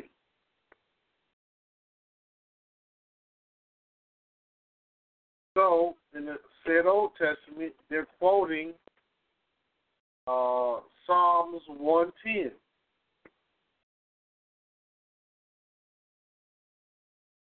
Verse uh, 4 The Lord shall, the Lord hath sworn and will not repent. Thou art a priest forever after the order of Melchizedek. This order of Melchizedek was a specific order, particularly of those that were inhabiting the land of Nazareth. It had been preserved with this ancient knowledge of theocracy, with this ancient knowledge of what it meant to be a bond servant, of this ancient knowledge of the difference between Christ and the Christ. He had to study with them the order of Melchizedek. From the time he was 13 to the time he was 30 to be called a priest. What you call Jesus had to study with them to be a priest. And the priesthood will prepare you for the prophetic order, the prophetic order. And the prophetic order, with you being anointed, will make you a Messiah, make you therefore prepared for the seat of the Christ. Do you hear me?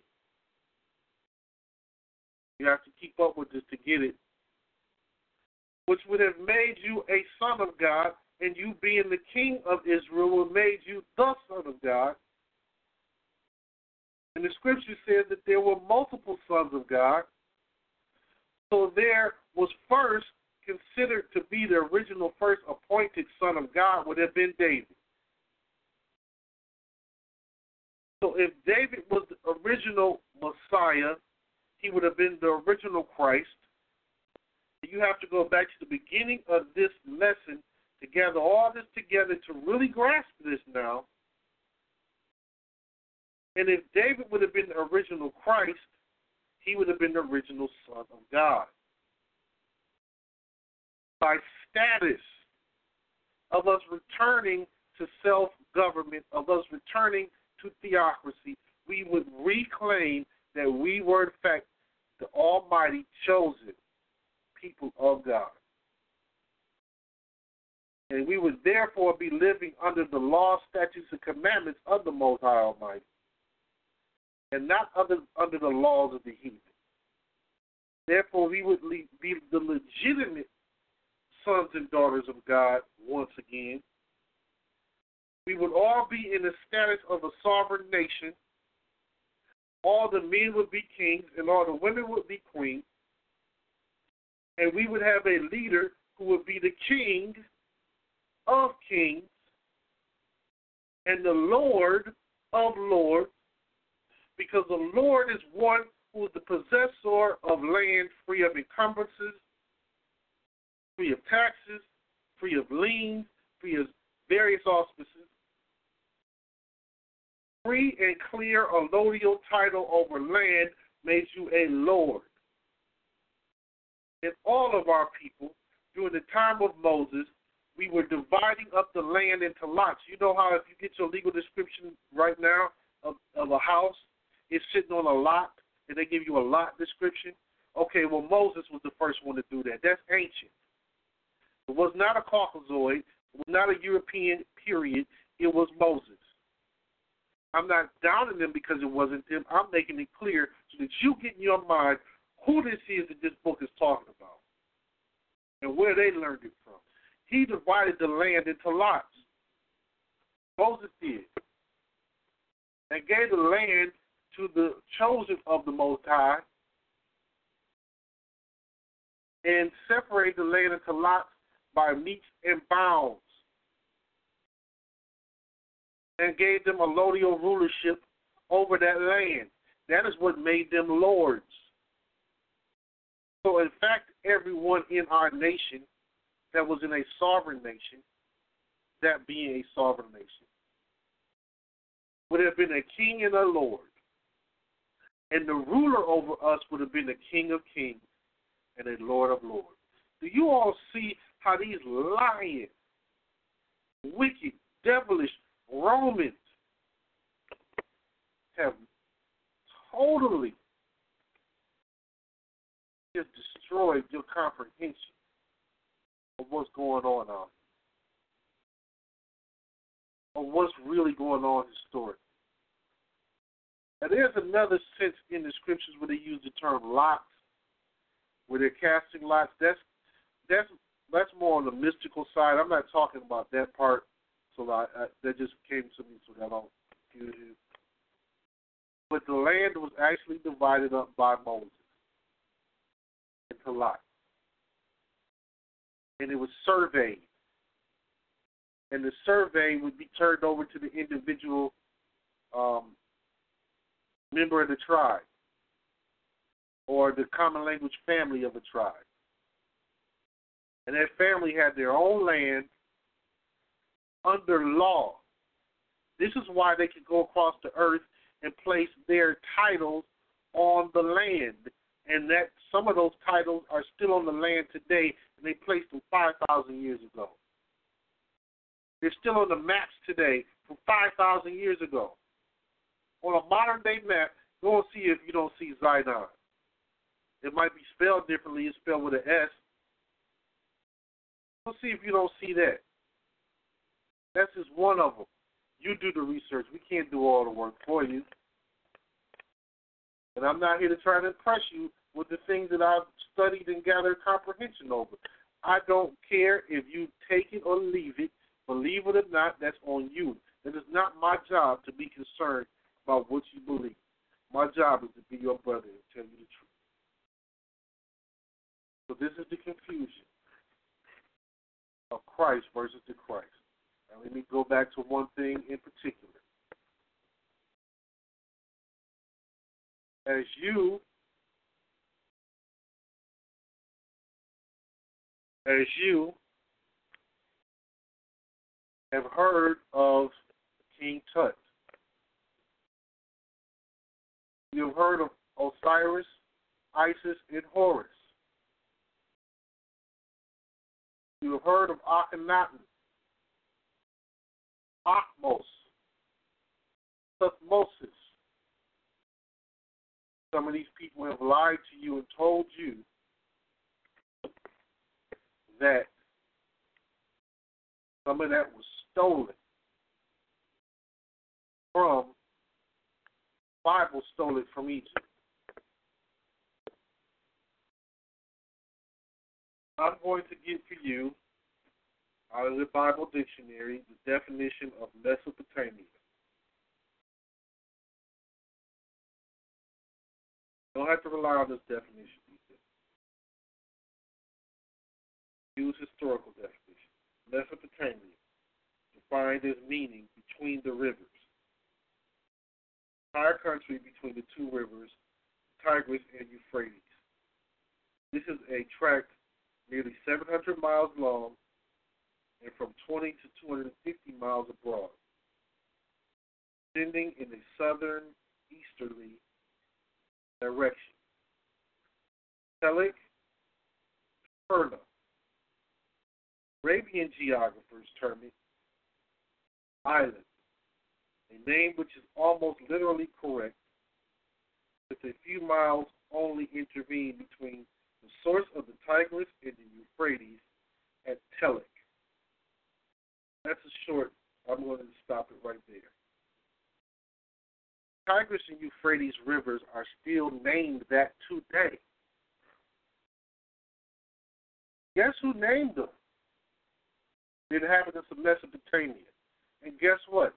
Mesopotamia is the original history of the earth. Guess who occupied Mesopotamia? Shemites slash Israelites. Originally it was Shemites, actually.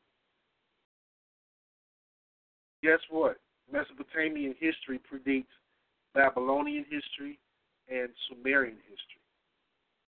And Sumerian history and Babylonian history predate Kemetic history guess what? The Bible predates theology. If you know how to read it.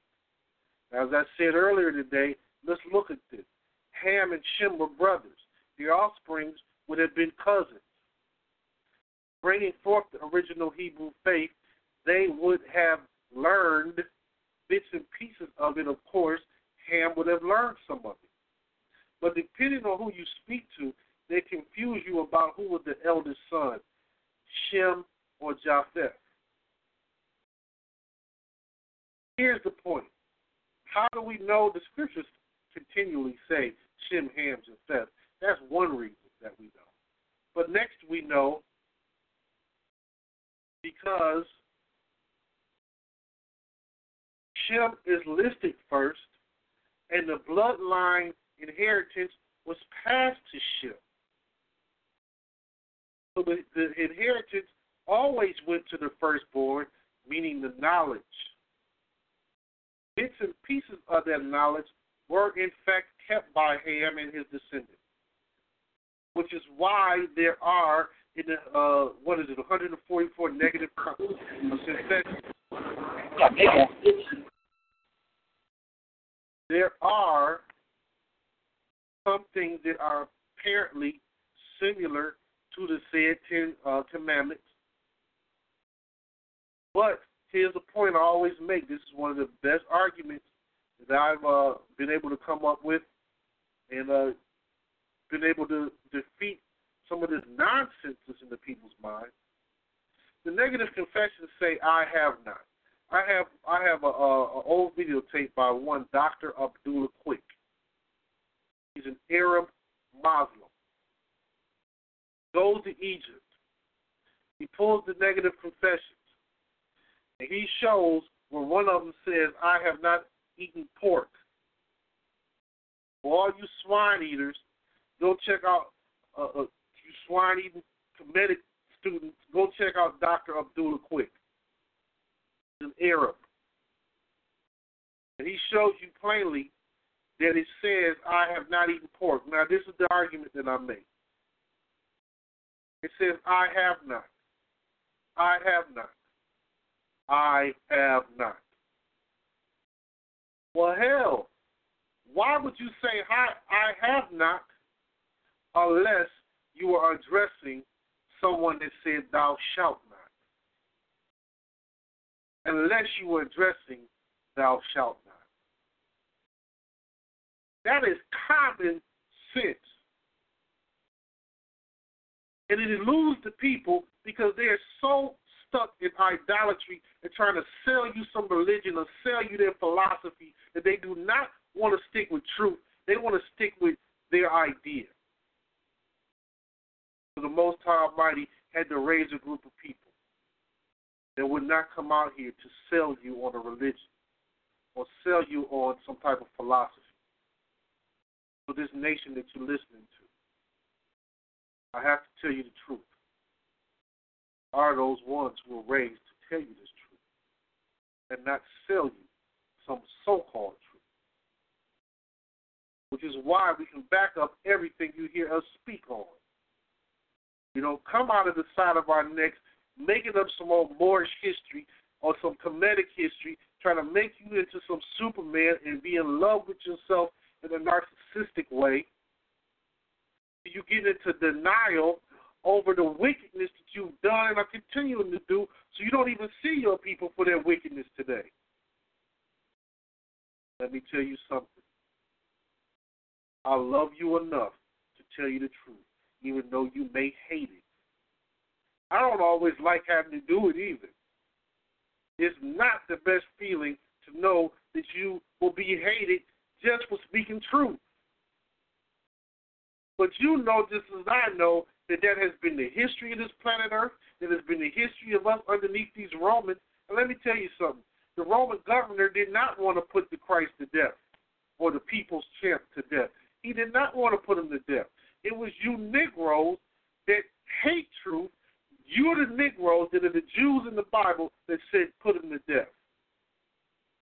You will sell your brother out you will sell your leaders out. You will sell your king out. You will sell your champ out. Mike Tyson was the people's champ at one time, or a people's champ. He went to prison for rape. Comes back, he doesn't have a title anymore, but to us, he was still the champ. Muhammad Ali was the people's champ.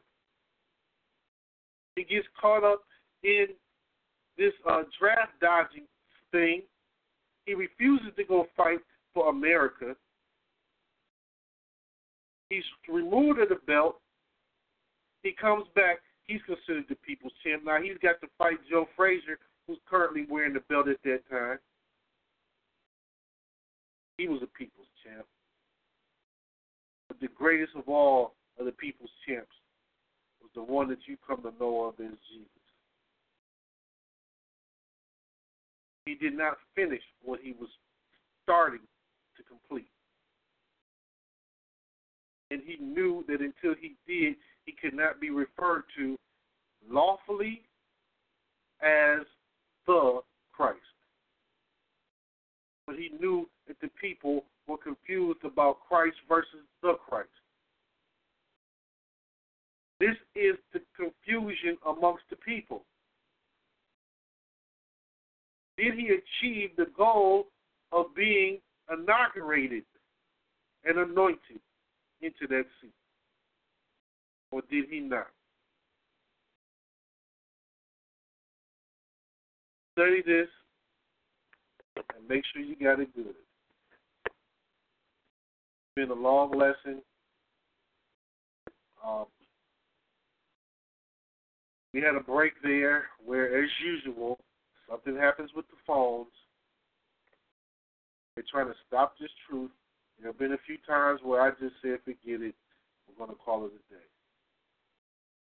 This time, this message is too important to not continue. Keep the thought out. So in Kemet, they had the Karas.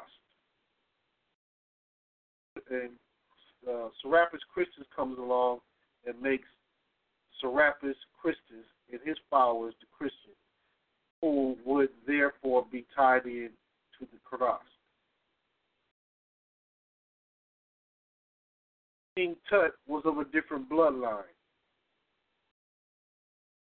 Osiris, Horus, and uh, Isis were mythological characters. But they were based on those who were of the Shabitic bloodline, who would have been at some time referred to as Asar, Aset, and Heru. But the confusion of the bloodlines confused the said philosophy versus the so-called religion.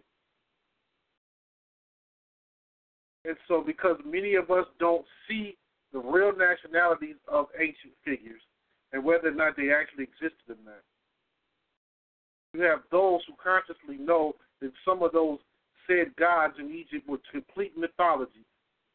And they try to stick that on the scriptures and say that the, the characters in the Bible were complete mythology. When I tell you I can show you David, Solomon, Abraham, Isaac, Jacob, and pretty much everybody else that you think is a fraud. I can show you them under different names in Egypt, in Kemet.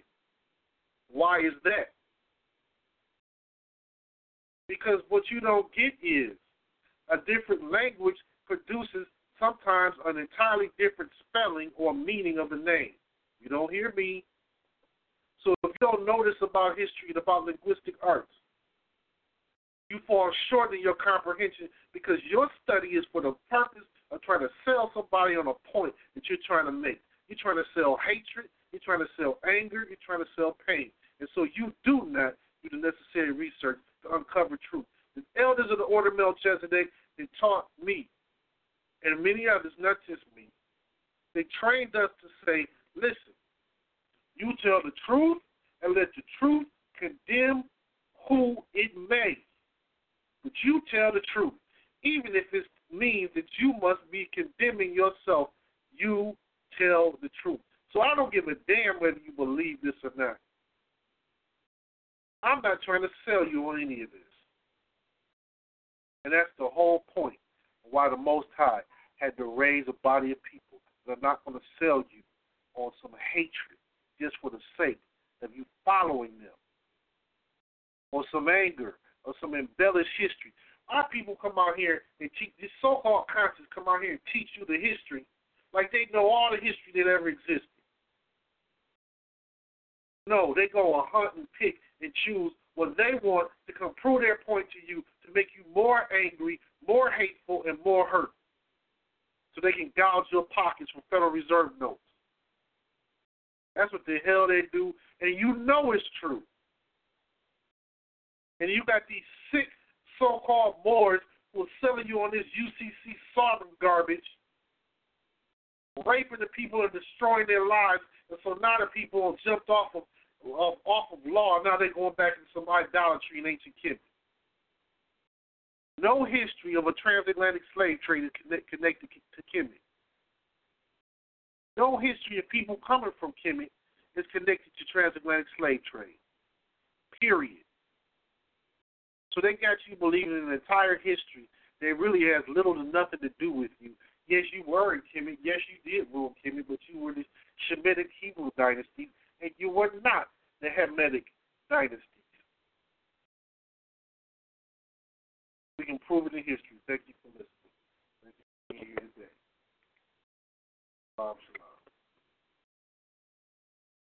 Hey guys, it is Ryan. I'm not sure if you know this about me, but I'm a bit of a fun fanatic when I can. I like to work, but I like fun too. It's a thing. And now the truth is out there. I can tell you about my favorite place to have fun. Chumba Casino. They have hundreds of social casino style games to choose from with new games released each week. You can play for free anytime, anywhere. And each day brings a new chance to collect daily bonuses. So join me in the fun. Sign up now at ChumbaCasino.com. No purchase necessary. Group. Void were prohibited by law. See terms and conditions. 18 plus.